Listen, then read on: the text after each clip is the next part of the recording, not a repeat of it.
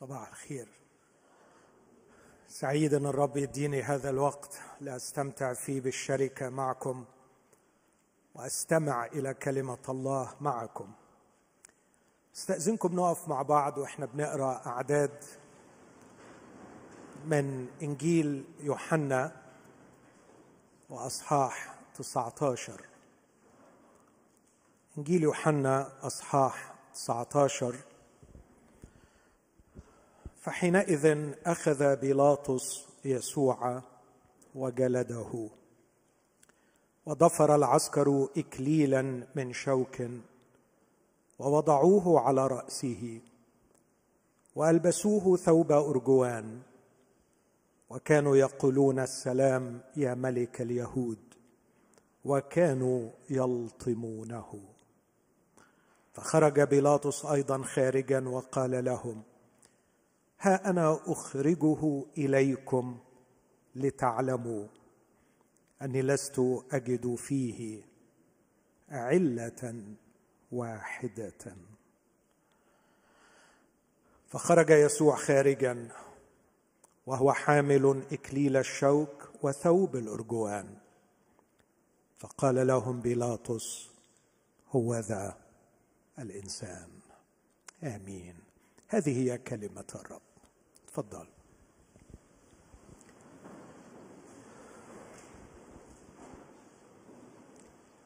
كنيسة هذا الشهر تتكلم عن الإنسان الجديد. والموضوع في هذا الصباح عن الإنسان الجديد الإنسان الجديد اللي تكلمنا عنه طوال الشهر سمعنا عنه. الإنسان الجديد المخلوق بحسب الله في البر الحقيقي والقداسة الحقيقية هذا الإنسان الجديد ناجح ومؤثر. وده اللي مطلوب مني أتحدث فيه في هذا الصباح. أن الإنسان الجديد إنسان ناجح إنسان مؤثر إنسان مثمر. والحقيقة العنوان اللي نفسي أتكلم تحته في هذا الإطار هو أنا أضع تعريف على قد ما أقدر للإنسان الناجح. وأفكر معكم في هذا العنوان أن الإنسان الناجح ليس هو الإنسان الناجح دنيويا ولا الناجح دينيا. الإنسان الناجح ليس هو الإنسان الناجح دنيويا ولا الإنسان الناجح دينيا. لكن من التعريف من الكلمة الإنسان الناجح هو ناجح كإنسان وليس كوظيفة وليس كمتدين. فالنجاح الإنساني هو نجاح إنسانية الإنسان. أن يكون هذا الإنسان ناجحا كإنسان. ناجحا في إنسانيته. ولا احاول إن أنا أحاجج من أجله. هو أنه من الممكن أن الإنسان ينجح دنيويا وظيفيا حتى يصل إلى أعلى المراتب التي ربما لا يصل إليها إلا قلة قليلة في التاريخ. ينجح وظيفيا كملك كرئيس. لكن مع هذا هو فاشل انسانيا. ناجح كرئيس ناجح كملك ناجح كطبيب ناجح كرجل أعمال حقق نجاحات جبارة. لكنه فاشل كأب فاشل كزوج. فاشل كصديق فاشل كأخ فاشل كحبيب فاشل كإنسان. فاشل في علاقاته فاشل في أخلاقه فاشل في إدارته لذاته فاشل حتى في أقرب الدوائر إليه. لكنه ناجح في المكتب وفي المصنع وعلى العرش. لكن ما قيمة النجاح على العرش والفشل في البيت؟ ما قيمة النجاح في المكتب والفشل في الداخل في الأخلاق في العلاقات؟ ما قيمة أن الرصيد في البنوك عالي جدا والرصيد في القلوب صفر كبير جدا؟ ما قيمة هذا؟ ما قيمة أن السمعة والشهرة تطبق الأفاق بينما العقل والنضوج تحت الصفر. النجاح الحقيقي ليس نجاح الوظيفة في الدنيا لكنه نجاح الإنسان. أعتقد أنه ده صعب قبوله. لو أنا قلت في أي مجال عام لكن أتمنى أن إخواتي وأحبائي الذين يسمعونني يفكرون فيما أقول. أتمنى أن كل من يشاهدني أو يسمعني في هذا الصباح أن يأخذ ما أقول على محمل الجد لكي لا ينفق العمر وما تبقى في العمر في رحلات نجاح فاشل. رحلات نجاح فاشل. وبعد فوات الأوان تكتشف أن كل ما كنت تظنه نجاح هو فشل وفشل ذريع. وتكون قد فقدت الفرصة للتصحيح. ولم يكن ولم يعد هناك يوتيرن عشان ترجع وتصحح. أتمنى من إخوتي وأخواتي الذين يسمعونني أن نستثمر ما تبقى من العمر في بحث عن نجاح نجاح الإنسان. ربما يقبل هذا من الدائرة التي أخدم فيها أن النجاح في الدنيا ليس هو النجاح. لكني هل بالغت؟ هل تطرفت عندما أقول أن النجاح أيضا الإنساني ليس هو النجاح في الدين؟ إخوتي الاحباء لست بمتطرف عندما أقول هذا. فقد تكون خادما يربح مدينة لله. وإنسان فاشل. قد تكون خادم تطبق شهرته الأفاق ويؤثر تأثير في التاريخ. وإنسان فاشل. وده اللي احاول إن أنا أحاجج من أجله من كلمة الله. قد تكون تعرف التعليم الديني الصحيح والعقيدة الصحيحة تعرفها جيدا وتدافع عنها بقوة وتحميها من المهرطقين ومن المهاجمين لها. من الممكن أن تكون شخص رائع في معرفتك بالعقيدة وشخص مضحي في الدفاع عن العقيدة. بس اسمح لي أقول ممكن يكون كل ده وإنت إنسان فاشل. فاشل. هل من الممكن أن يحدث هذا؟ الكلام ده مش كبير شوية. بلغة الفلسفة الكليم دي الدعوة بتاعتي دي الزعم ده مبالغ فيه. أحاول أحاجج من كلمة الله بس بشرط أو بشرطين. الشرط الأول إن إحنا نكون مستعدين في هذا الصباح. إن إحنا ننفك من اسر الثقافة من أسر الثقافة التي تحكم عقولنا. محتاجين نتغير بتجديد أذهاننا. محتاج إنك تكون بتشتهي النجاح الحقيقي وبتنوي عليه وتقول أنا فعلا عايز أنجح نجاح حقيقي. لو ما عندكش النية دي كلامي بالنسبة لك هيكون مزعج. لكن لو انت فعلا مخلص في إنه نفسك تنجح نجاح حقيقي أعتقد إن كلامي ممكن يساعدك. الشرط الثاني أن نجيد التعامل مع الكتاب المقدس. تقول يعني إيه يعني سؤال مهم أيضا كيف تقرأين الكتاب المقدس؟ كيف تقرأ الكتاب المقدس؟ عندما جاء رجل ناموسي يسأل الرب يسوع سؤالا قبل أن يجيب الرب يسوع قال له ما هو مكتوب في الناموس؟ اسمعوا يا أحبائي كيف تقرأ؟ مش بيقول له كم تقرأ؟ ولا ماذا تقرأ؟ لكن بيقول له كيف تقرأ؟ عار علينا يا إخوتي إن أهملنا قراءة الكتاب المقدس. عار علينا. خطر مرعب شيء نخجل منه. يعني أتمنى وأنت بتسمعني إنك تخجل لو أنت ما بتقراش الكتاب المقدس. لكن لا يكفي أن نقرأ. لكن السؤال الأهم كيف نقرأ؟ كيف نقرأ؟ الكتاب المقدس ليس كتابا أعطي لنا لكي نحفظه ونردده كالببغاوات. مش بتلاوته تأخذ بركة مش بحفظه وترديد آياته ونصوصه تحدث البركة. حلو إن إحنا نحفظ الكتاب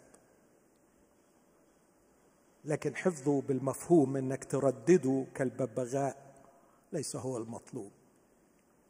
تقول لا أنا مش بعمل كده لكن أنا بحاول إن أنا أفهمه. رائع بس خد بالك من خطر كبير. ناس كتير قوي في الإيمان المسيحي وفي المؤمنين يتبنون عقائد مسيحية لإشباع احتياجات نفسية أو اجتماعية. ثم يقرؤون الكتاب باجتهاد لكي يجدوا في الكتاب ما يدعم عقائدهم. هذا شيء مخيف. بصفة عامة بصفة عامة نحن كلنا كبشر نتبنى العقيدة قبل أن نعرف صحتها.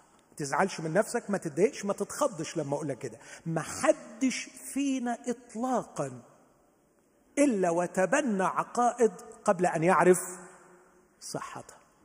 مش غلط. طب نعمل إيه بعد ما نتبناها؟ افحصها. افحصها لكي تعرف صحتها.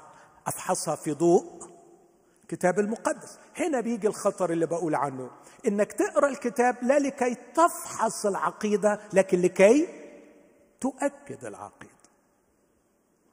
تؤكد العقيدة.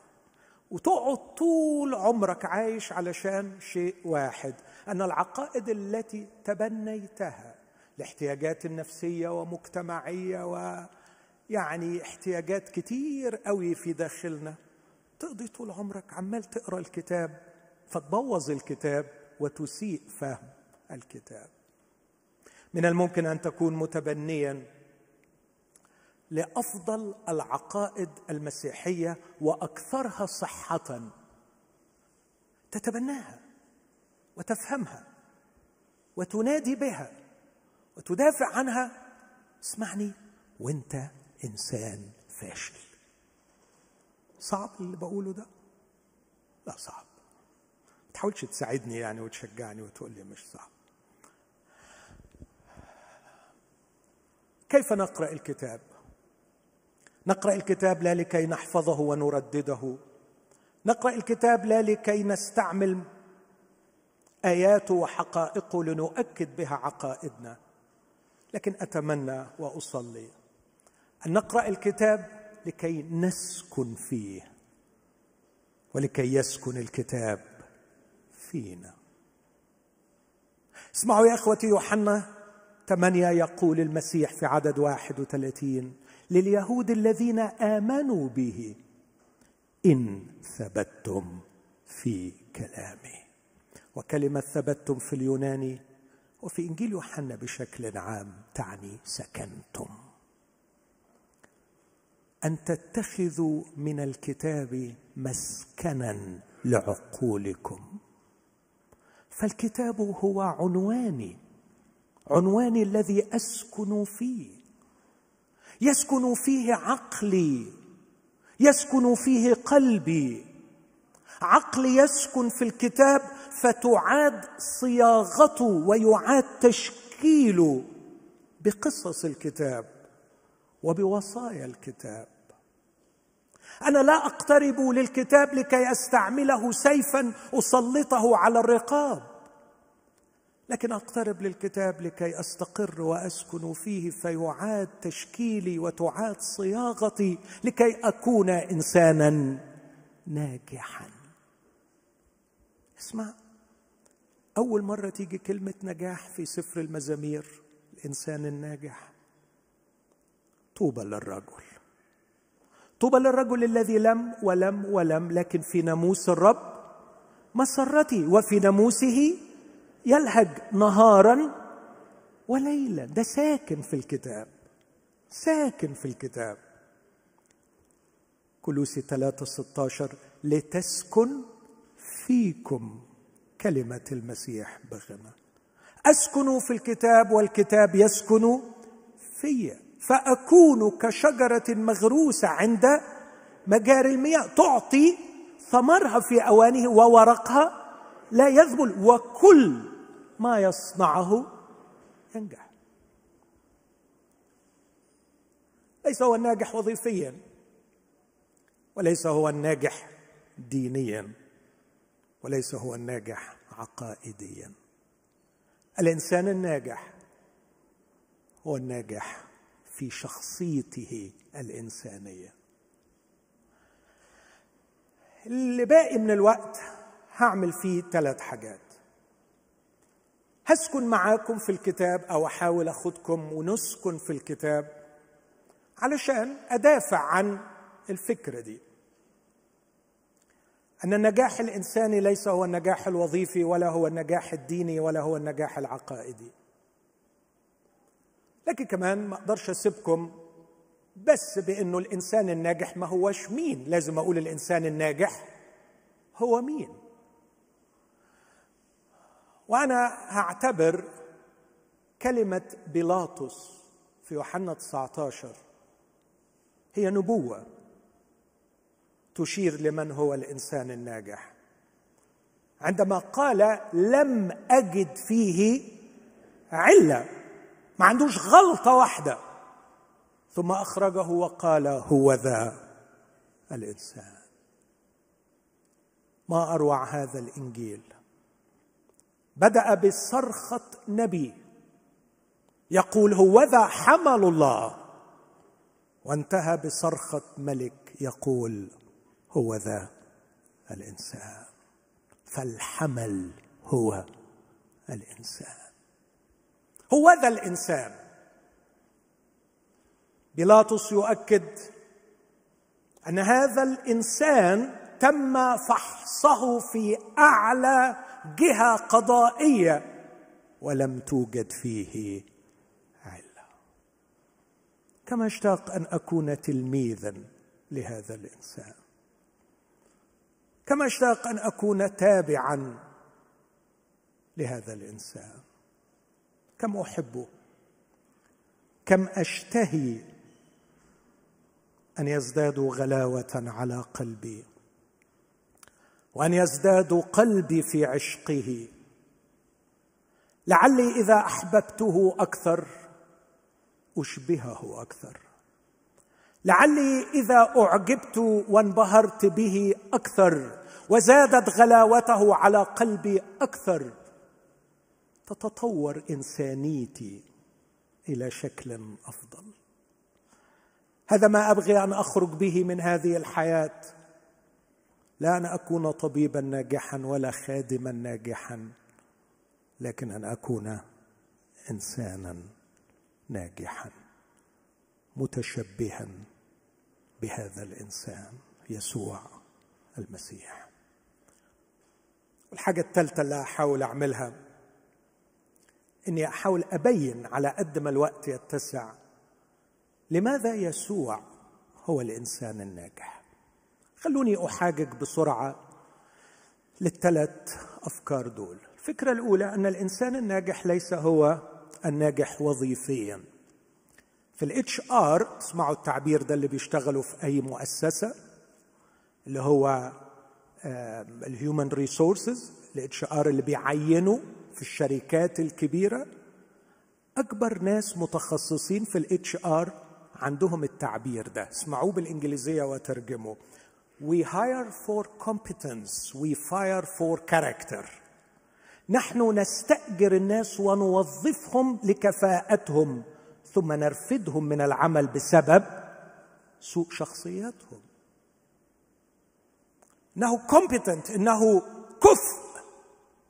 لكنه فاشل. مش فاشل في الوظيفة لكن فاشل في شخصيته فاشل في إنسانيته. هو بيعرف يعمل شغله كويس بس ما بيعرفش يعمل علاقات كويس ما بيعرفش يضبط نفسه كويس ما بيعرفش يحب كويس ما بيعرفش يغضب صح ما بيعرفش يفرح صح. فاشل في إنسانيته. هل من الممكن أن يرتقي الشخص في وظيفته إلى أن يصبح رئيس أكبر دولة في التاريخ الحديث ممكن؟ ويبقى إنسان فاشل؟ ها؟ ممكن؟ كلام غريب قوي اللي أنا بقوله ده مستحيل يحصل. لا ممكن. ممكن. ممكن. من الممكن أن ينجح وظيفيا ليصل إلى أعلى مكتب في التاريخ بس هو من جوه إنسان فاشل لأن إحنا عايشين في عالم بايظ. عايشين في عالم فاسد. عايشين في عالم خربان. ممكن يوصل أي إنسان لأي وظيفة ولأي مقام. بس هو من جوه يبقى إنسان فاشل. والعجيب جدا والمرعب والمخيف اللي أتمناه إنكم تخافوا مني مع تخافوا معايا منه. مش تخافوا مني تخافوا معايا منه. أن الفشل الإنساني لا يمنع النجاح الوظيفي. شيء مخيف. شيء مخيف. الفشل الإنساني لا يمنع النجاح الوظيفي. وبعد شوية هقول ولا يمنع النجاح في الخدمة. كارثة. مش كده؟ هحاول أحاجج لكده برضه. بس خلوني أسكن معكم في الكتاب. لو بصينا في سفر صموئيل الأول وطبعا دي عايزة مش وعظة عايزة خمس ست مواعظ. عن شاول ابن قيس. جميل طويل ممدوح واضح إنه بريزنتابل واضح إنه شخص له هيبة الطول هيبة مش كده أخ صلاح؟ بيقولوا كده الطول هيبة. الناس بتقول كده يعني. بس بولس كان قصير على فكرة. بولس كان قصير جدا يقال إنه طوله كان لا يزيد عن خمسة بوصات وشوية خمسة أقدام وشوية. شاول خرج يبحث عن أتن ضائعة فعاد ممسوح ملكا. أبوه ضاع له حمارتين راح يدور عليهم ومش عارف يلاقي الحمير بس رجع لقي مملكة. أهو ده اللي يقولوا عنه لعبت معاه. ده اللي يقولوا عنه بيضاله في القفص. ده اللي يقولوا عنه الدنيا حظوظ. ده اللي الظروف ابتسمت له. ده اللي الدنيا ضحكت له. هو ده الناجح. وأنا متأكد إن كتير من اللي بيوعظوا وبيتكلموا عن ربنا وبيرنموا من جواه صرخ آه لو الدنيا تضحك لي بس. آه لو الدنيا آه لو الظروف تتحسن. يا شعب الرب أرجوكم نتوب عن هذه الخطية. ونبطل نصدق الأكاذيب إن الإنسان اللي ظروفه كويسة هو اللي هينجح. لا لا لا صدقوني. الراجل ده ما حدش الظروف لعبت معاه. زي وسبحان الله يا أخي دخل الملك بصحة جيدة وأربعين سنة ملك معيش مرة هقر عليه معيش مرة تخيل تخيل بقاش صحته زي الحديد زي البوم ومفتري وشاغل شغال زي القطر ما بيتهدش شاول ابن قيس ما بيتهدش. الكتاب بيقول عنه إنه نجح. ارى لك كده من سفر صموئيل الأول. أقرأ أعداد من أصحاح 12 آه عفوا 11 كتاب يقول هذه الكلمات في أصحاح. في أصحاح عشرة في قصة مسح ملك. في أصحاح 11 صعد نحاش على العموني على يبيش جلعاد مدينة من مدن إسرائيل. آه وبعدين شاول خلص هذا الشعب خلاص عظيم وصنع فعلا نجاح غير مسبوق. لكن يقول الكتاب في أصحاح 11 آه، هذه الكلمات في عدد ستة. فحل روح الله على شاول عندما سمع هذا الكلام وحمي غضبه جدا. أخذ فدان بقر وعمل حركة تمثيلية جبارة قدر بيها يؤثر على كل الشعب. وكان في الغد عدد 11 أن شاول جعل الشعب ثلاثة فرق. دخلوا في وسط المحلة ضربوا العمونيين حتى حمي النار. هو كان بعت لهم وقال لهم بكرة قبل ما تحمى الشمس. لما هتحمى الشمس هكون خلصت الموضوع وغلبت الأعداء. وفعلا قبل أن تحمى الشمس حتى حمي النهار والذين بقوا من العمونيين تشتتوا حتى لم يبقى منهم اثنان معا. أنا الحقيقة بدور على آية بس بحاول كده أخدكم شوية علشان ألاقيها ومش لاقيها لكن إن شاء الله هلاقيها. إنه إنه شاول حيثما ذهب كان ينجح في خلوني أقرأ طيب عدد 12 لغاية ما ألاقي الآية دي. قال الشعب لصموئيل من هم الذين يقولون هل شاول يملك علينا؟ ائتوا بالرجال فنقتلهم. فقال شاول لا يقتل أحد في هذا اليوم لأنه في هذا اليوم صنع الرب خلاصا. لإسرائيل. في هلاقيها ما تقلقوش. لكن الخلاصة على ما أذكرها إنه حيثما ذهب كان ينجح. منين ما كان يطلع كان ينجح. وكان هو وولاده وابن عمه ابناير رئيس الجيش ونجح. نجح كملك. نجح في أنه خلص إسرائيل من أعدائه. نجح في أنه ينقذ ويعد ويفي بكلمة. بكرة هنقذكم قبل ما تحمى الشمس. نجح. لكن معلش ركزوا معايا. الراجل ده قاعد في قصر. قاعد في قصر. قاعد على أكبر مكتب. بس الشخص ده خسر خسر ابنه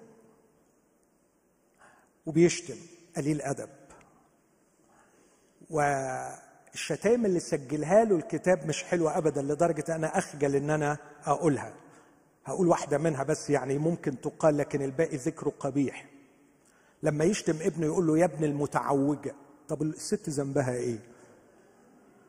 بس عشان تشوفوا الغبا وقلة الأدب. يشتم ابنه يقول له يا ابن المتعوجة. الست قاعدة غلبانة جوه ملهاش دعوة ولا ليها في الطور ولا في الطحين. لكن كمان قال له كلام أقذر من كده. هذا الرجل فاشل في علاقته بأبنائه. فاشل. ده النص. شكرا. اسمع. آه شكرا. كان الرب معه. وحينما كان يخرج كان ينجح. لا ده أخونا اللي جاب الآية دي عن حزقية دي مش على شاول ما تغلطنيش. لا. آه، صحيح أنا ناسي الشاهد بتاعها بس يعني ما يضحكش عليا برضه. ف...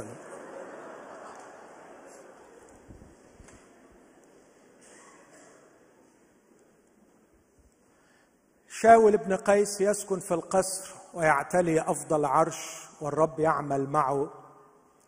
لكن خد بالك فاشل في علاقته بأبنائه. بنته ما تعملش في صفه ميكال. مش حباه. وابنه ابنه هو بيقول ابني قام علي لأنه اتحد مع ابن يسوع. أكيد الولد اللي يقرأ حياة يوناثان أرقى وأجمل إنسان يوناثان. أكيد ما كانش بيكره أبوه بس أنت يا شاول اللي حطيت روحك في مواقف خليت نفسك مكروه. خليت نفسك مكروه بلسانك وخليت نفسك مكروه بأفعالك. كلامك السخيف خلى الناس تكرهك وأفعالك الرديئة خلت الناس تكرهك. هقول لكم موقف مرعب وأرجوكم ارجعوا روح في يوم من الأيام كان خيبان وفشلان ومش عارف يغلب وربنا عمل مع يوناثان ويوناثان حقق انتصار عظيم في صموئيل الأول 14 وفوجئ شاول إن عيون الشعب كله اتجهت نحو يوناثان. والمجد كله ذهب إلى يوناثان. تعرفوا قرر يعمل إيه في اليوم ده؟ يقتل يوناثان. وعمل لعبة دينية حقيرة حقيرة زي اللي عملتها إيزابل زمان مع نابوت اليزرعيلي علشان يقتل ابنه لأن ابنه أخذ المجد منه. عاش كل حياته بيكره جوز بنته. جوز بنته اللي بشهادة الناس يقولوا له مين زيه ضحى بحياته علشانك؟ وضع نفسه على كفه من أجلك. الكاهن يقول له كده. الكاهن يقول له ده داوود حط حياته على يده من أجلك عشان ينصرك وانت قاعد في البيت خيبان مش عارف تقابل جلياط. ما كانش وراه قضية في حياته إلا إنه يقتل داود وداود يقول له ليه ملك إسرائيل بيعمل في روحه كده؟ طالع تدور على برغوت واحد على كلب ميت؟ لماذا تطاردني كالحجل في الجبال؟ أنا مين علشان تعمل ده كله؟ معلش يا داود معلش يا حبيبي هو ملك صح لكنه إنسان فاشل حقير في الداخل.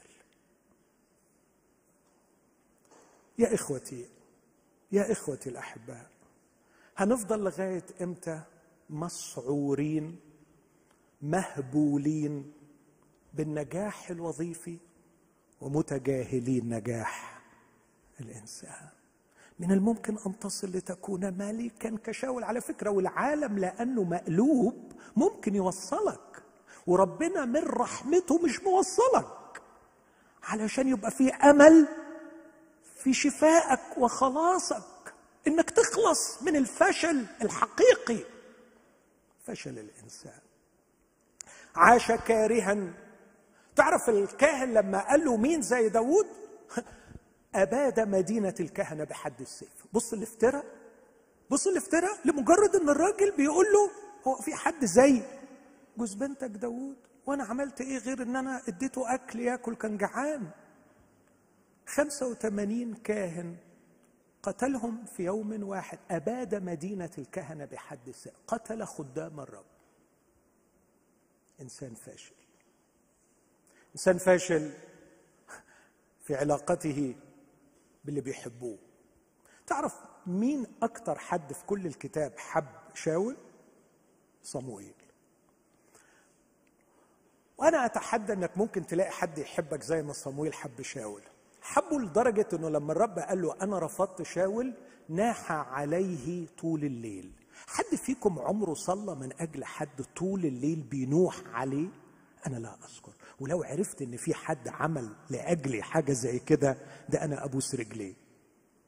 ناح عليه طوال الليل. لدرجة إن الرب في الآخر قال له حتى متى تنوح على شاول؟ وأنا قد رفضته. لكن خسر علاقته بصمويل. ما عرفش يحب صمويل. وما عرفش يدخل في علاقة معاه مع إن صمويل كان عنده كلام الرب يا غبي. حد لاقي واحد يبقى عنده كلمة من الله ليك. قرر في يوم من الأيام أن يقتل صمويل وصمويل قال دابو قال للرب قال له شاول ممكن يقتلني ده يعملها. ما عندوش كبير ما عندوش عزيز ما عندوش غالي ما عندوش وفاء. كان ملكا ناجحا وكان انسانا فاشلا. وبرهن الرب أو سمح الرب أن نرى البرهان على فشله كإنسان بأنه مات منتحرا في النهاية. عاش كئيبا ومات منتحرا. عاش كئيبا ومات منتحرا. من نجح وظيفيا حتى اعتلى العرش وسكن القصر. هل من الممكن أن يحدث هذا؟ أسكن في الكتاب أسكن في قصة الكتاب. وأنت ترى هذا. مثل الثاني مش ملك ناجح دنيويا خادم ناجح في خدمته. في خادم نجح.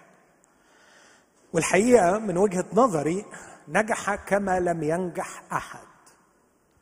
هناك خدام كثيرون ربحوا عشرات ربحوا مئات لكننا لا نقرأ في كل الكتاب المقدس عن خادم ربح عاصمة أعظم إمبراطورية مدينة كاملة يربحها لله ويرجعها عن شرها مثل يونان النبي. هل تحلم بأن تكون خادما ناجحا شهرتك تطبق الأفاق؟ تقول لي لا لا لا أنا مش سطحي للدرجة دي يا ماهر أنا أنا نفسي أربح بلدي. أنا عايز أنا عايز أجيب البلد دي. يونان ربح بلد. المسيح بكى على أورشليم لأنها ما رجعتش. يونان بكى على نينوى لأنها رجعت. خادم فاشل. مش فاشل في إنجازاته فاشل في إنسانيته. هل من الممكن أن ينجح الشخص كخادم ويفشل كإنسان؟ إجابتي بقلب أسيف ونفس مكسورة. أقول نعم. ليه؟ زي ما قلت على العالم لأننا في عالم بايظ فاسد مقلوب الأوضاع من الممكن أيضا في مجالات الخدمة أن ينجح خادم كما لم ينجح أحد ويبقى من الداخل إنسان فاشل فاشل. أحكي لك ملامح فشله عند الأطفال عند الأطفال. يا ابني يا حبيبي اسمع كلام الرب وروح نينوى ونادي عليها. إنه بعد أربعين يوم سيقلب الرب المدينة. لا مش هروح نينو ليه حبيبي مش تروح نينو مش بحبها. حبيبي أنت خادم ليا. مش تعمل اللي بتحبه وما تعملش اللي مش بتحبه. أنت خادم ليا حبيب قلبي تعمل اللي أنا عايزه. بعدين يا يونان أنا أكبر منك وأعقل منك وأحكم منك وأقدس منك. وأنا يا حبيب قلبي اللي أعرف الصح وأعرف الغلط. بس أنا ماليش نفس. بس أنا مش طايق. أصل أنا مش بحب الجماعة الأشوريين دول. يا حبيبي عدمة نفسك. يا حبيبي تتسد نفسك. سيبك من نفسك. في الخدمة ما نقولش نفسي يا حبيبي. في الخدمة نسمع كلام ربنا. لا. بعدين يعني هتغصب عليا؟ طب أنا هوريك. أنا بقى هوريك. انت عايزني أروح 800 كيلو للشرق؟ أنا هروح 2400 للغرب. وبدور عليا. دور عليا. ربنا قال له بجد؟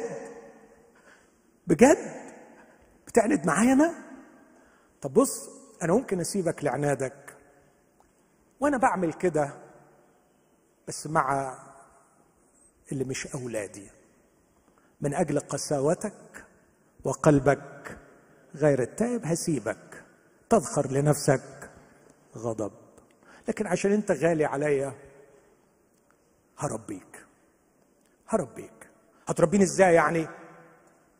أنا معايا فلوس وهركب المركب وهروح ترشيش. أنت معاك فلوس تركب مركب وأنا معايا البحر اللي هتعوم فيه. المركب ومعايا الريح اللي ما يمشي المركب ورينا مين أشطر يا يونان. وهاجت الريح والعاصفة ضربت وهو ابتدى يحس إنه يظهر إنه مش قد اللعبة دي اللي دخل فيها بس خلاص كان تو ليت ما يعرفش. يرجع فراح نازل ومستخبي فين؟ تحت وعمل حركة بالظبط زي العيل اللي خايف راح عمل إيه؟ نام. والناس تقول له قوم صلي عيب عليك كل الناس بتصلي كل اللي ليه إله بيصلي له. قوم أنت كمان صلي لإلهك. هو مش عايز يصلي. في الآخر كأنه يدور بينه الحديث وبيقول له آه أنت طلعت أقوى مني وأنت شكلك مصر إن أروح بس أنا بقى هكسب وهقول لك هموت ومش هروح. مش أنت عايز توديني بالعافية؟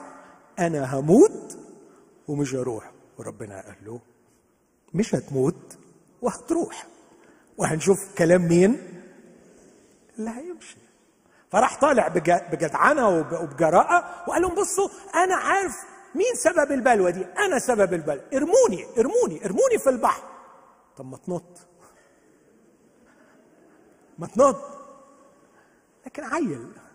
لا يستطيع أن يتحمل مسؤولية قراراته واختياراته فيحاول يخلي الناس هي اللي تعملها له. طفل. طفل انسانيا. طفل إرموني. قالوا له يا رب أنت بقى يعني ما يكونش علينا دم بريء ورموه. وهو بيترمي يتهيأ لي كده بيبص له بيقول له شفت؟ هموت ومش هروح. قال لا حبيبي ما هو اللي تحت في البحر ده برضه. تبعي يعني يكون إيه عندك إيه في البحر يعني؟ عندي سمكة. وأنا عندي سمك كبير.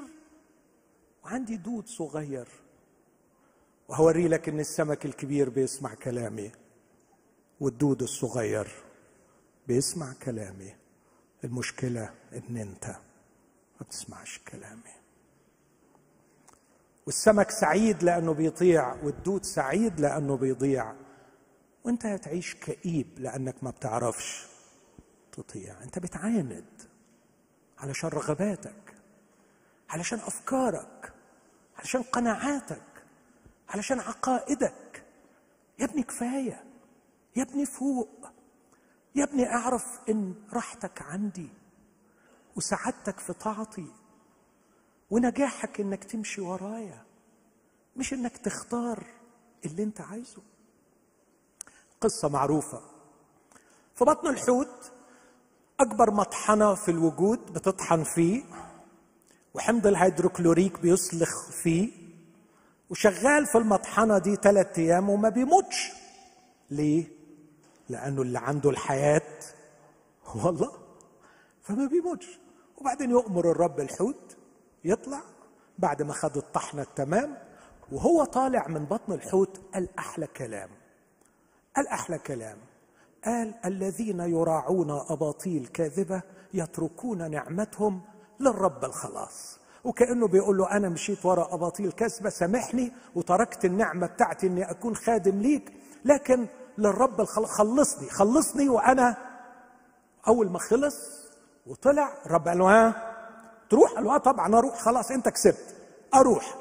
خد بعده وراح. بس لما راح قدم الخدمة بطريقة خيبه المدينة مسيرة ثلاثة أيام هو مشي يوم واحد لما تقرأ القصة في يونان أصحاح ثلاثة.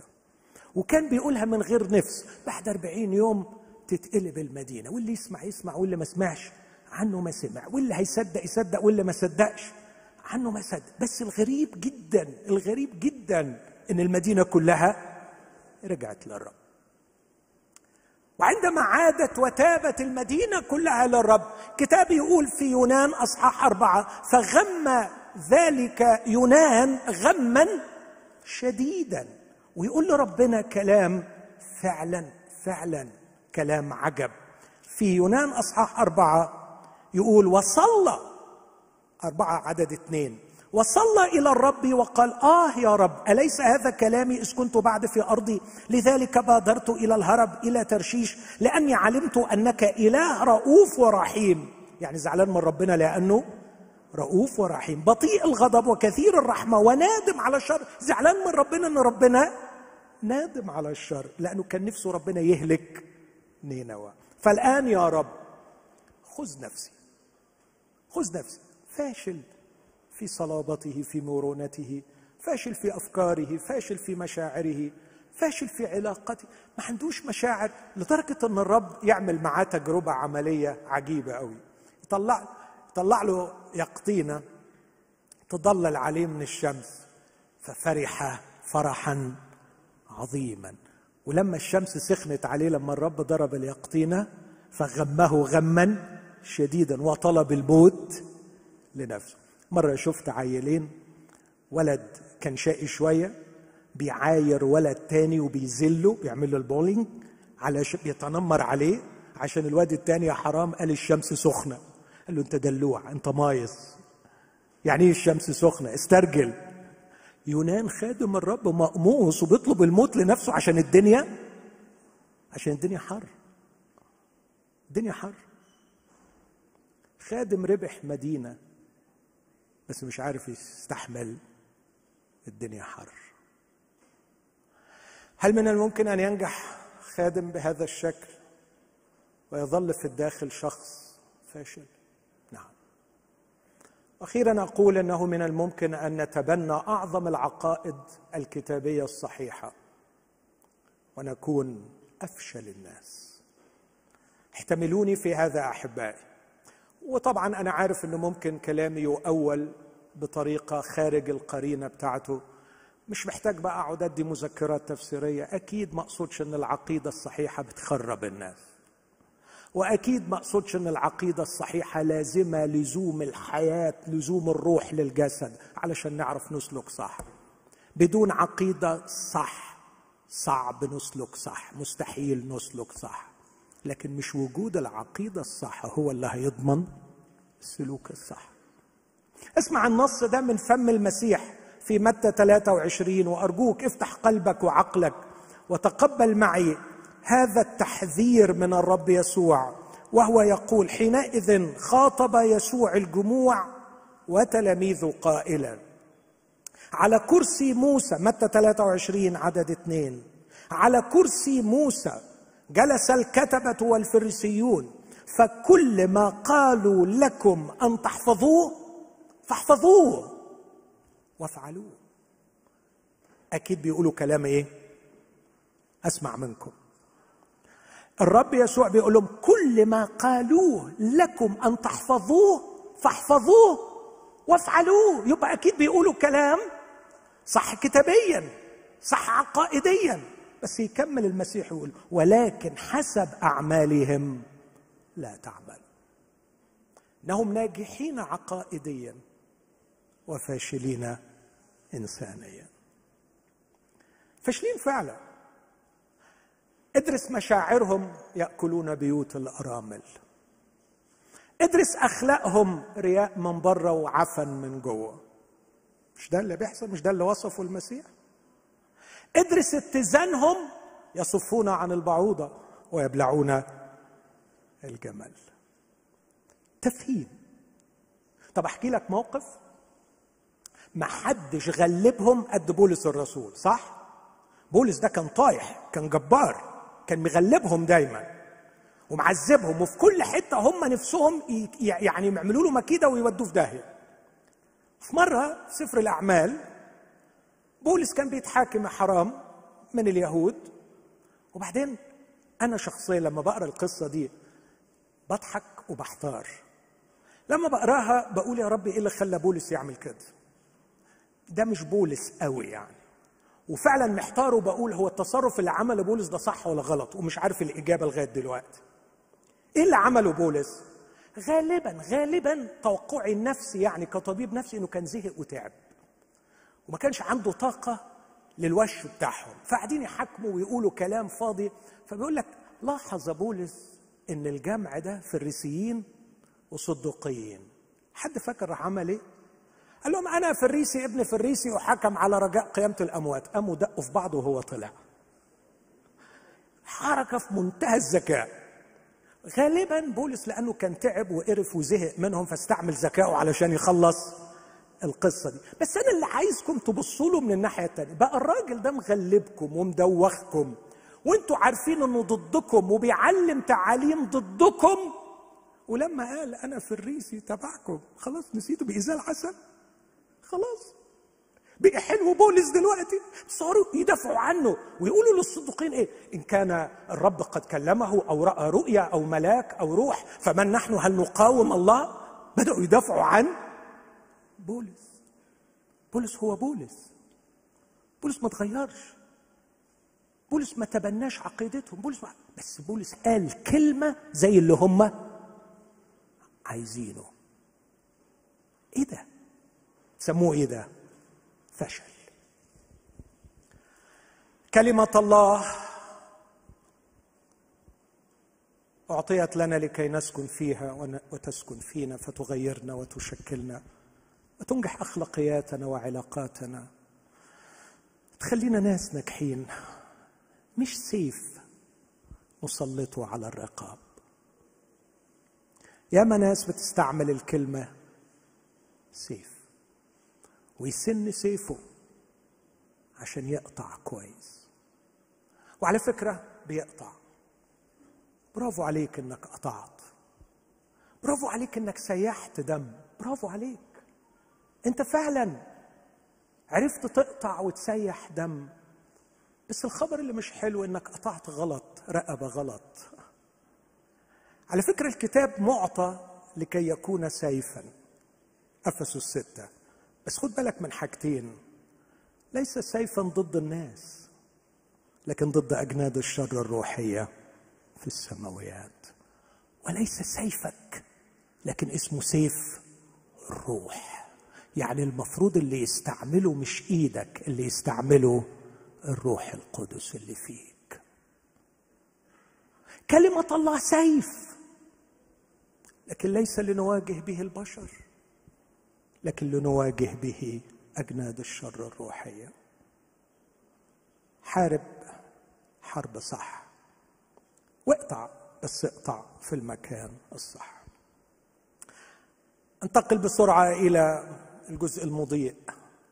هذا هو الفشل. من الممكن أن الشخص يكون ناجح وظيفيا كشاول وفاشل انسانيا ويعيش مكتئبا ويموت منتحرا. ومن الممكن أن الشخص يكون خادما خادما ناجحا ربح مدينة بأكملها أثر أثمر. لكنه فاشل كإنسان. مش عارف يكون في توافق في علاقة مع الله. مشاعره مش مشاعر ربنا. ربنا بيعاتبه في الآخر وبيقفل الحديث وسفر ختم خاتمة غريبة جدا أغرب سفر في خاتمته. كأنه ربنا بيقول له أنت الكلام معاك. ملوش لازمة. خلاص على كده. خلص الكلام. اقفل. قصة لم تكتب نهايتها. لأنها قصة فشل. قصة نجاح نينوى ونجاح الخدمة لكن فشل الخادم. والله لا يريد خدمة ناجحة وخدام فاشلين. الله يريد خدمة ناجحة وخدام ناجحين. وليست ليس النجاح هو نجاحك في أنك تعرف العقائد الصحيحة وتمسكها وتجعلها سيفا تسلطه على الرقاب. لكن العقيدة الصحيحة بركه لكي تغير الأخلاق في الداخل تغيروا عن شكلكم بتجديد أذهانكم. المسيح جاء إلى العالم اسمعوني أحبائي من هو الإنسان الناجح؟ جاء إلى العالم لكي يعرفنا من هو الله. الله ظهر في الجسد من رآني فقد رأى. الآب لكن المسيح أيضا جاء لكي يعرفنا من هو الإنسان. فبعد أربعة ألاف سنة من بدء التاريخ المسجل في الكتاب المقدس عن الإنسان لا نقرأ من التكوين إلى ملاخي إلا فشل فشل فشل فشل حتى غابت ملامح الإنسان المخلوق على صورة الله. ولم نعرف بعد كيف ينبغي أن يكون الإنسان الذي خلقه الله على صورته كشبهه. لم يعد لدينا إجابة ماذا يعني أن تكون إنسان وما هو الإنسان الحقيقي الذي يريده الله. حتى فجأة فجأة ها أنا أبشركم بفرح عظيم. يكون لجميع الشعب ولد لكم اليوم مخلص. سيخلصكم من حيرتكم سيخلصكم من خطاياكم سيخلصكم من تشوهاتكم ومن ضمن الأشياء التي سيخلصكم منها هو هذا الكونفيوجن هذا التشويش من جهة من هو الإنسان الناجح؟ هذا هو الإنسان. هذا هو الإنسان.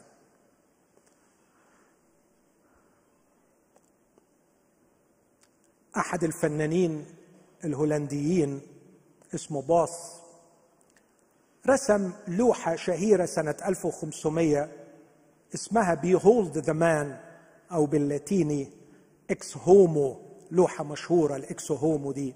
فيها منظر يسوع وهو لابس ثوب الأرجوان وإكليل الشوك.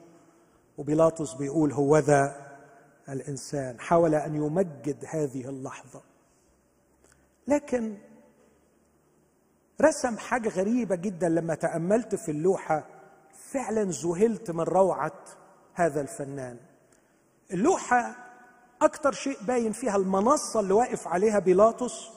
وموقف عليها يسوع والدم بيسيل منه والرعاع من تحت من كهنة وفريسين وكتبة واقفين ولما شافوا منظر الدم غالبا يعني اتسعروا فابتدوا يصرخوا اصلبوا اصلبوا. ده المنظر اللي ممكن العين بسرعة تلقطه لكن لما تتأمل في جدار المنصة وده الشيء اللي أذهلني. رسم هذا الرجل كائنات غريبة بظلال باهتة جدا. يعني لازم تكبر اللوحة قوي علشان تقدر تشوف الكائنات اللي هو رسمها. وعدد كبير من الكائنات اللي بعين واحدة واللي مش عارف راسه شكلها إيه وكأنه عايز يقول في هذا المشهد كانت الأرواح الشريرة حاضرة كانت موجودة بقوة كانت تدير هذه المهزلة مهزلة العدالة. كانت الأرواح الشريرة حاضرة. والكتاب يؤكد على هذا الفكر لأنه في الصليب كانت الموقعة الكبرى التي فيها جرد الرياسات والسلاطين وأشهرهم جهارا. وكان هناك يسوع يبيد بالموت ذاك الذي له سلطان الموت. أحسنت أيها الفنان المبدع وأبدعت. عندما استحضرت هذه الفكرة بظلال خفيفة على جدار المنصة أن الأرواح الشريرة كانت حاضرة في ذلك المشهد. لكن دراسات كثيرة اتعملت بتبحث ماذا كان يقصد بيلاطس عندما قال هوذا الإنسان. والبعض من ضمن الأوراق الأكاديمية اللي كتبت في هذا الموضوع ورقة قيلت أنه يتكلم عن ابن الإنسان الذي تنبأ عنه دانيال سبعة.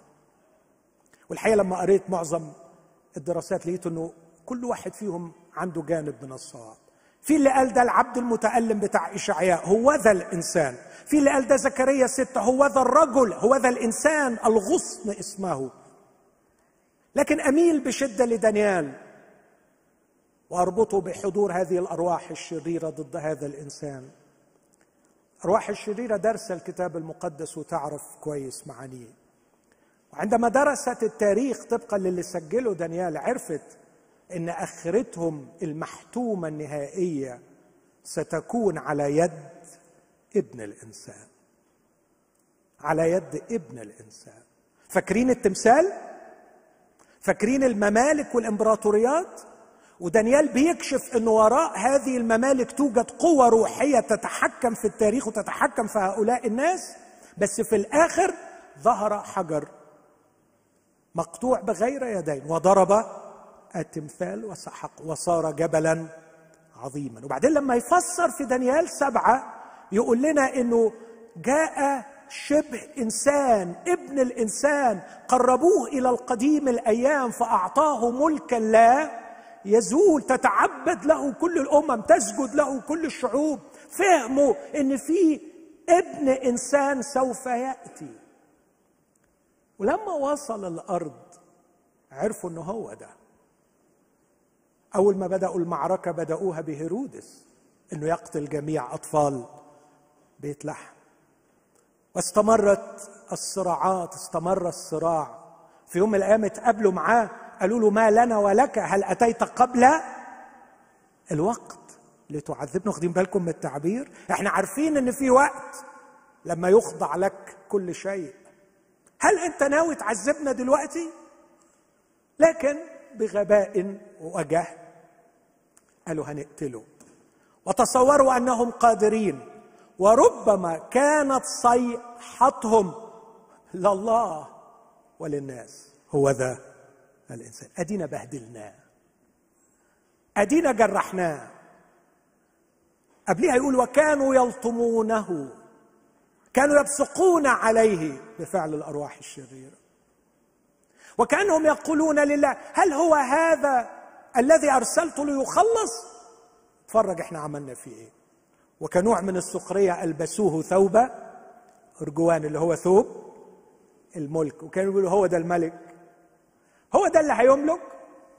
سنهزأ به سنحتقره سنجلده سنصلبه.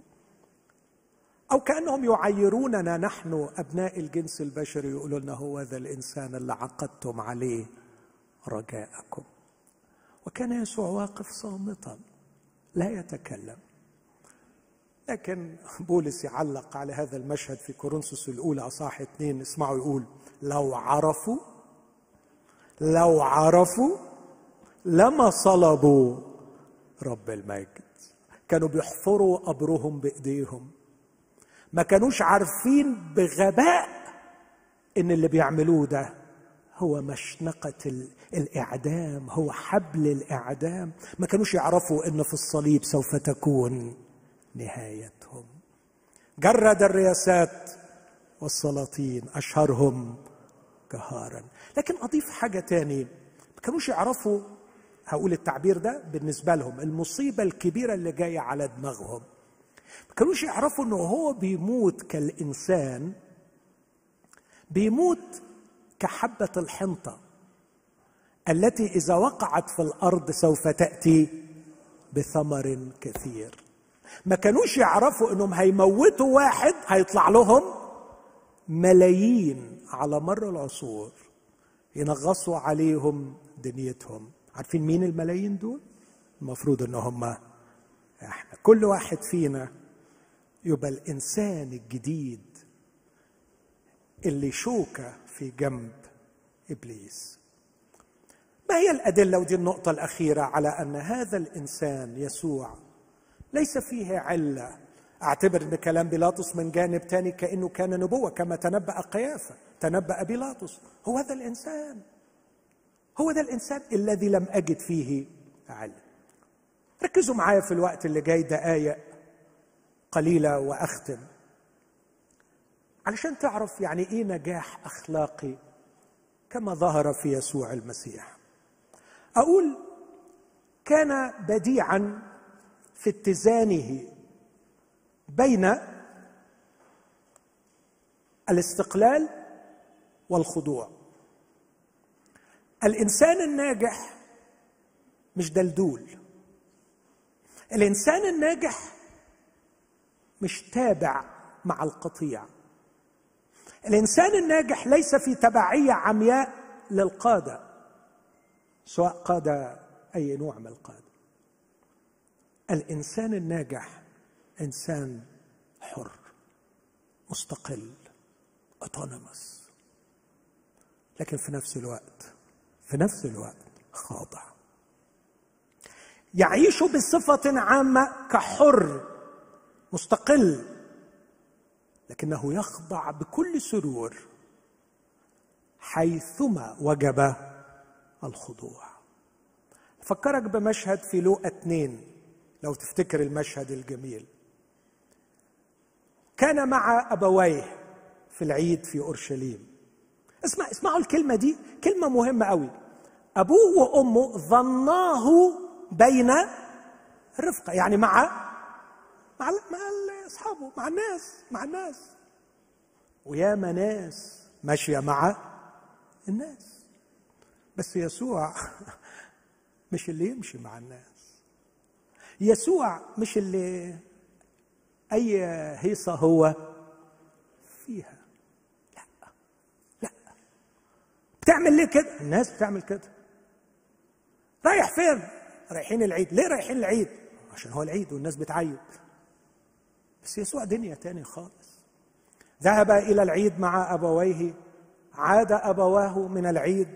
لم يكن الطفل يسوع معهما. ظناه بين الرفقه ثلاث أيام.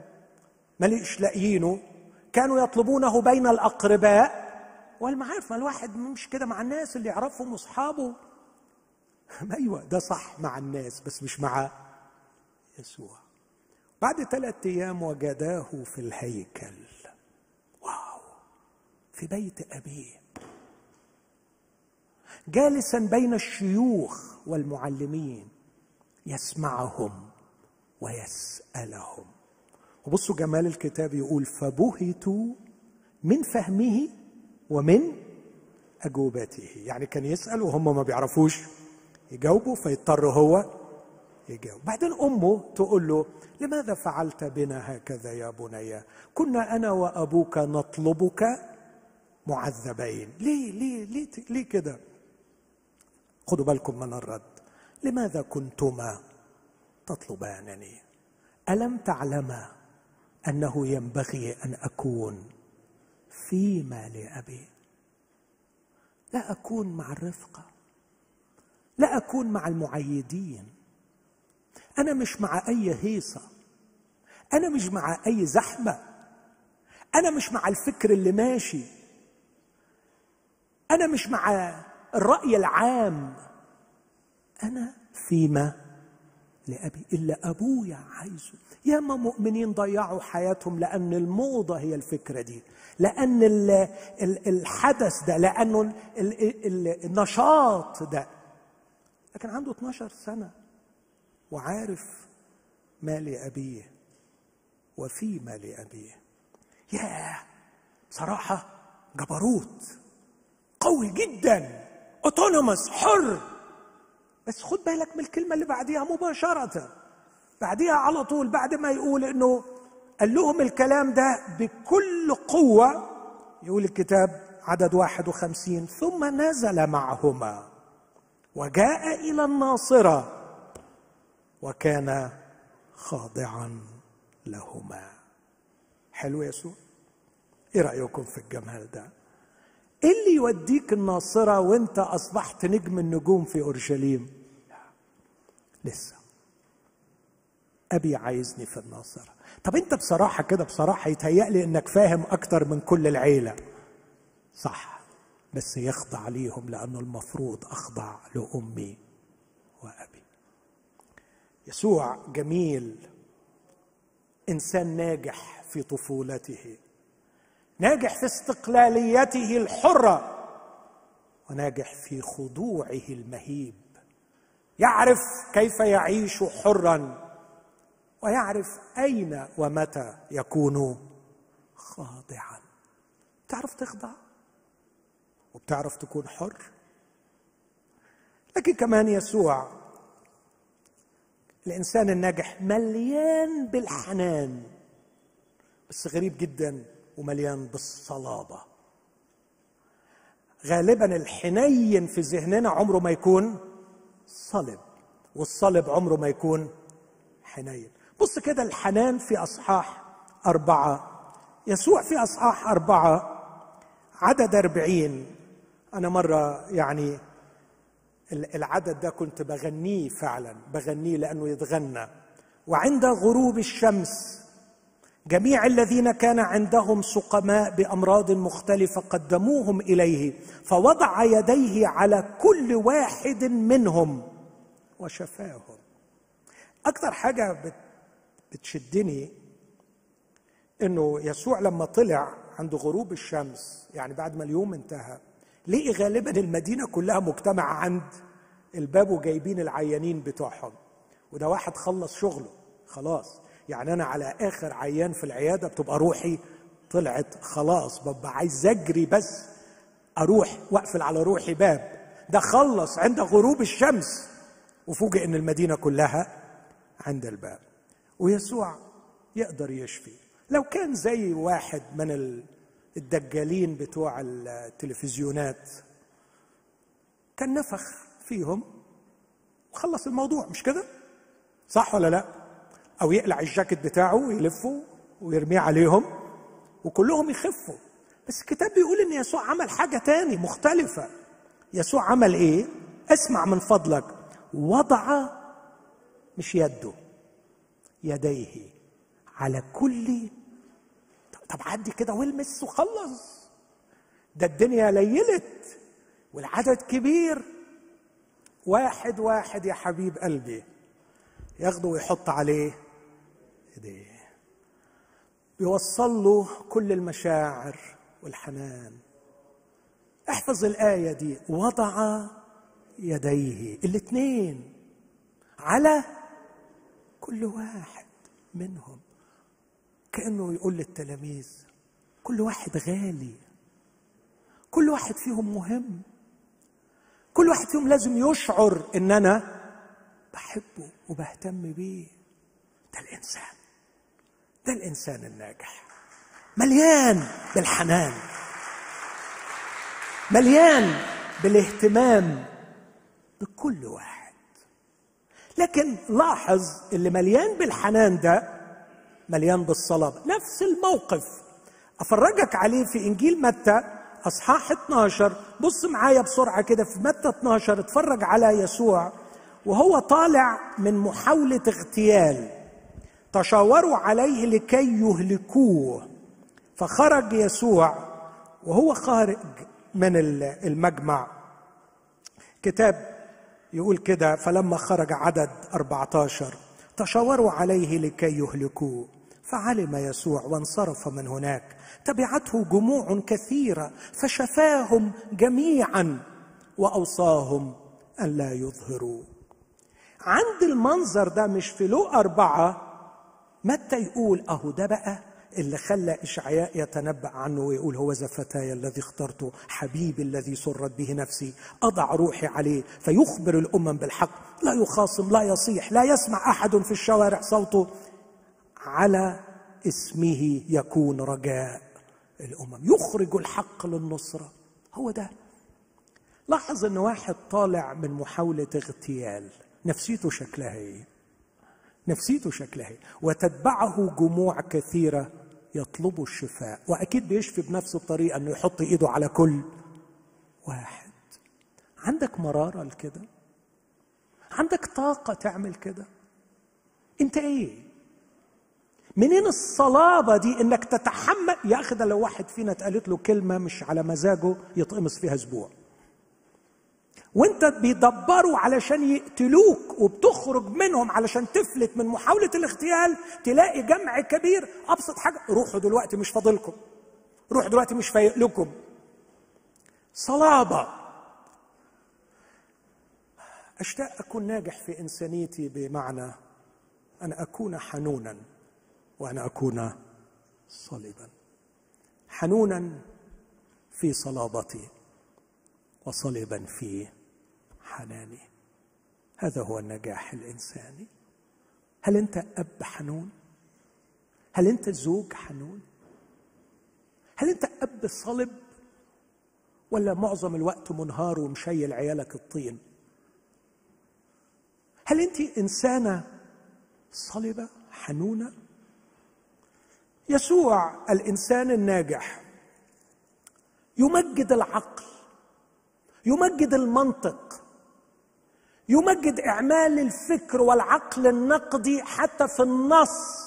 عندما يقول للفريسيين كيف يقول داوود في مزمور 110 قال الرب لربي إن كان ابنه فكيف يدعوه؟ ربا بالروح القدس. كان يشجع على أعمال العقل. لكن كان في نفس الوقت يقبل بالأمور الغامضة والسرية ويقول في أمور ما تتفهمش. لما نقدموس بيقول له يعني إزاي يعني الواحد يدخل بطن أم تاني؟ قال له الريح تهب حيث تشاء تسمع صوتها ولا تعرف من أين تأتي ولا إلى أين تذهب. هكذا كل من ولد من المعجزة. وكان يؤمن بالملائكة وبالأرواح الشريرة وبالقيامة. فأفحم الصدقيين لأنهم كانوا بيعملوا العقل ولا يؤمنوا بما هو فوق طبيعي. عندما تقرأ حياة يسوع تجده يمجد المنطق والعقل وتجده أيضا يؤمن بالفوق طبيعي ويؤمن بالغوامض. بل كان لا يخجل أن يقول أنه لا يعلم مع تحفظ وكان يعلم أنه لا يعلم. لما يقول هذه الساعة لا يعلم بها أحد ولا الابن نفسه. جميل مش كده؟ جميل في عقلانيته وجميل في روحانيته. الإنسان الناجح مش إنك تدوس برجليك على فوق الطبيعي على الإيمان على الإعلان. وتمجد المنطق والعقل. يا أخي ده حتى الناس النهارده الفلاسفة زهقوا من العقل. ولا الإيمان إنك تدخل في الخرافة وترفض العقل. الإنسان الناجح متزن بين الطبيعي وفوق الطبيعي بين العقل والروحي يمجد العقل ويشبع الروحي أمين؟ يسوع المسيح كان عظيما كان عنده كرامة. وعلى فكرة اوعى حد يقول لك إن المسيحية إنه ما يكونش عندك كرامة. اوعى تقبل الكلام ده. لأنه الكتاب قال إنسان في كرامة ولا يفهم يشبه البهام تبهيم الناس بإضاعة كرامتهم ده ضد تعليم الكتاب المقدس. لابد أن يكون ليك ديجنتي بس إيه نوع العظمة اللي ندور عليها؟ اسمعني في اللي هقوله لك ده وراجع ورايا. المرة الوحيدة اللي يسوع قال فيها أنا السيد والمعلم. يوم غسل رجلين تلاميذه. لم تكن عظمته بممارسة السلطة على البشر لكن عظمته بخدمة البشر. لم تكن عظمته بأن يسود على الأنام لكن أن يغسل الأقدام. لم يتشح بوشاح القضاء ليحكم ده صح وده غلط. لكنه اتزر بمنشفه لكي يغسل. وياما ناس بتستمد عظمتها من أن ترتدي وشاح القضاء وتجلس على منصات. ما فيش منصات قضاء بس في منصات الفيسبوك. يجلسون على المنصات فقط ليصدروا أحكام. حبيب قلبي اخلع وشاح القضاء فللقضاء وشاح يلبسه واحد وحيد هو الرب. لا تحكمه مش من حقك إنك تحكم. اخلع وشاح القضاء وانصحك بنصيحة. دور لك على فوطة واتزر بها. ودور لك على رجلين وروح. اغسلهم. إذا أردت أن تكون إنسانا ناجحا انزع وشاح القضاء واتزر بمنشفه واجعل عظمتك تنبع من غسلك للأقدام لا من حكمك على الأنام وتجريح البشر. دي العظمة الحقيقية. هذا هو يسوع. حلو يسوع. تفخروا بي. تشتاقوا وتشتهوا تبقوا زيه أخيرا أقول يسوع كان يرى أن البقاء والخلود هو في الفناء. امبارح ابني بعت لي فصل من كتاب فبقول له حبيبي بعته لي ليه؟ قال لي اقرأه هيعجبك. فقريت الفصل لفيلسوف ومفكر بلجيكي اسمه صعب إنج فينجي ماين باين حاجة زي كده. وكاتب الفصل عن ال sacrifice عن التضحية. لزقت في ذهني آخر عبارات في هذا الفصل ترجمتها كالآتي.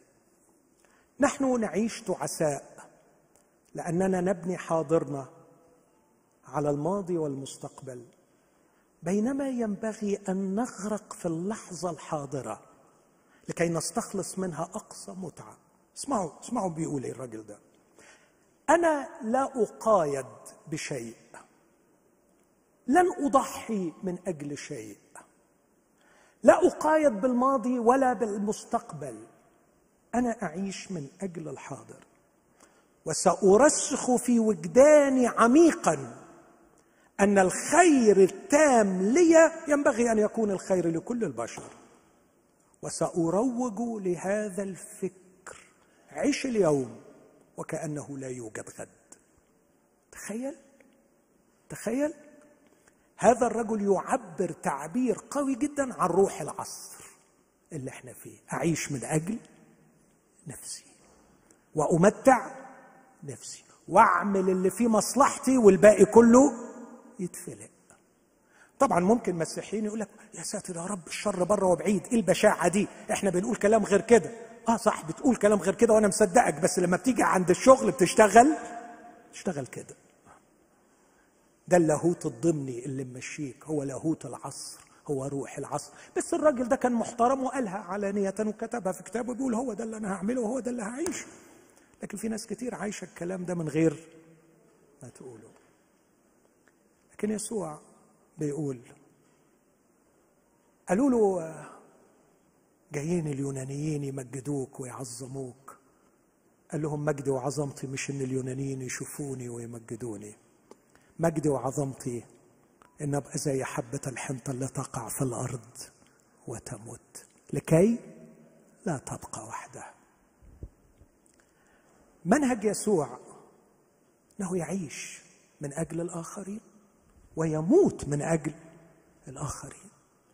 مبدأ يسوع إنه ينفق وينفق من أجل الآخرين. منهج يسوع الإنسان الناجح إنه ما يبقاش وحده. ما يبقاش وحده.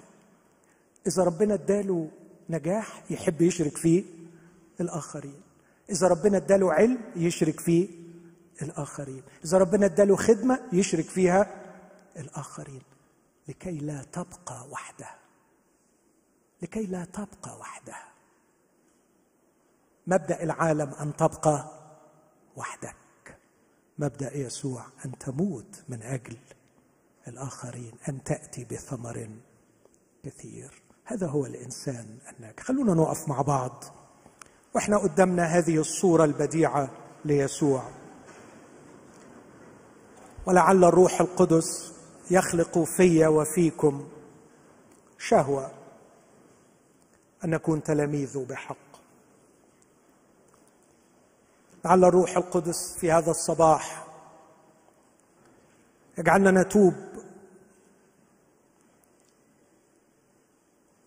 عن كل فشل إنساني عشناه ويجعلنا نصر أن نتبع يسوع. ونتشبه بيسوع ونتتلمذ عند قدمي يسوع. هذا هو الإنسان الناجح والمؤثر والمثمر يسوع المسيح. هو ذا الإنسان.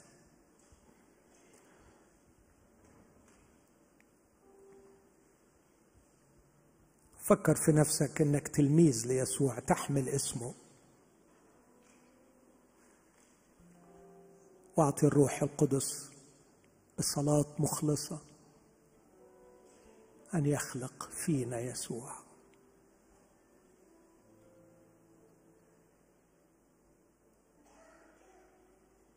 املى عيني بيك. اشبعني بيك. خليك دايما قدام عيني. أحبك أكتر. أشتهيك أكتر. أمسك برجليك زي مريمات. زي ما المريمات مسكوا أمسك برجليك أسجد عند قدميك. ومع توما أقول لك ربي وإلهي.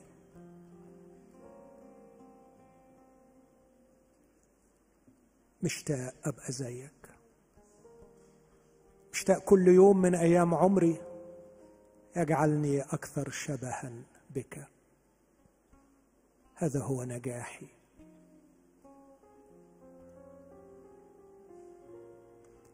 اغسل عقلي من زيف خداع هذا العالم. عندما أقنعني أن النجاح نجاح الوظيفة نجاح الخدمة نجاح العقيدة نجح إنسانيتي يا رب. خليني إنسان ناجح.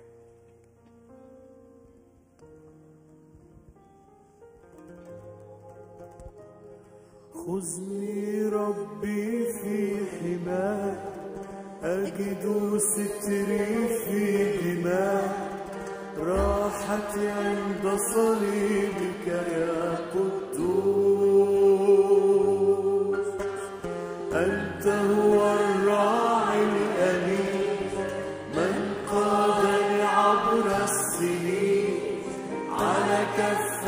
بك يا قدوس. بنيت ربي وشهوتي أن تتغير صورتي. يحيا حياتي بشبهك يا قدوس.